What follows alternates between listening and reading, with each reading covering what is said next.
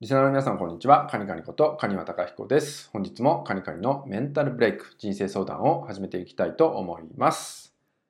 えー、今回はですね、えー、前々回ですかね、前々回に伝えた、まあ、空間、エネルギーの高い空間を作りましょう。集中できる空間を作りましょうっていった話をね、したと思うんですけど、そことつながる話をね、今日は簡単にしていこうかなと思います。えー、エネルギーの高い空間を自分で作ってみるっていったようなテーマでお伝えしていくんですけど、まあ、自分自身がその今いる空間でね、集中したいとかね、短時間で集中して成果を上げられるような空間を作っていきたいってね、思う方もいると思うんですよね。だらだらしない空間にしたいとかね。その時におすすめなのが、まず一つが観葉植物ですね。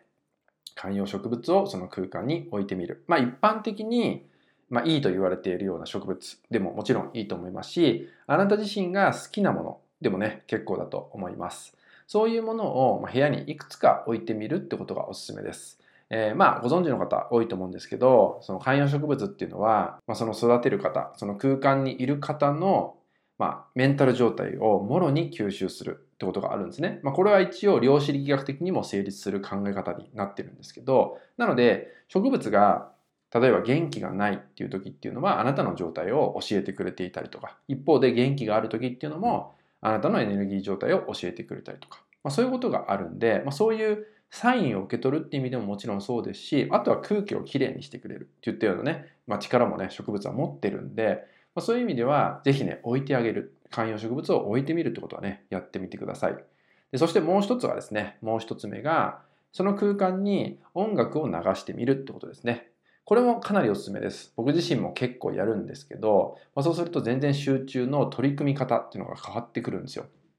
なんで、まあ、自分の好きなジャンルの音楽でも結構です。まあ、あとは少し心が落ち着くような音楽なんかもいいのかなと思います。まあ、一般的に、まあ、当たり障りはなく落ち着ける音楽っていうのはジャズだと言われています。ジャズを流すといいって言われるんですけど、なので、まあ、ジャズをね、えー、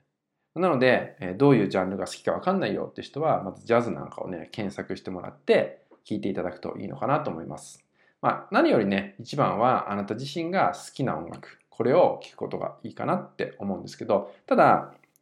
えー、僕たち日本人はですね、日本語の、まあ、歌詞が入ってるような音楽っていうのは少しね、集中したいって時は避けた方がいいかなと思います。これなんでかっていうと、まあ、言葉が分かっちゃうんで、そこに入っちゃうんですよ、気持ちが。その歌の歌詞に気持ちが入っていっちゃうことで、そっちに気持ちが集中していっちゃうこともあるんで、できたら洋楽、えー、あまりこう言葉がわからない音楽とか、もっと言えばその歌詞がないようなね、音楽なんかもいいのかなと思うんですけど、ああまりね、こう気が取られすぎちゃうような音楽じゃないのが、まあ、おすすめでもあります。まあですので、空間にですね、今回お伝えしたいのは、空間にえ観葉植物だったり音楽を取り入れてみるってことをぜひやっていただいてあなたがエネルギー高くそして集中できる空間っていうのをぜひ作ってもらえたらと思います。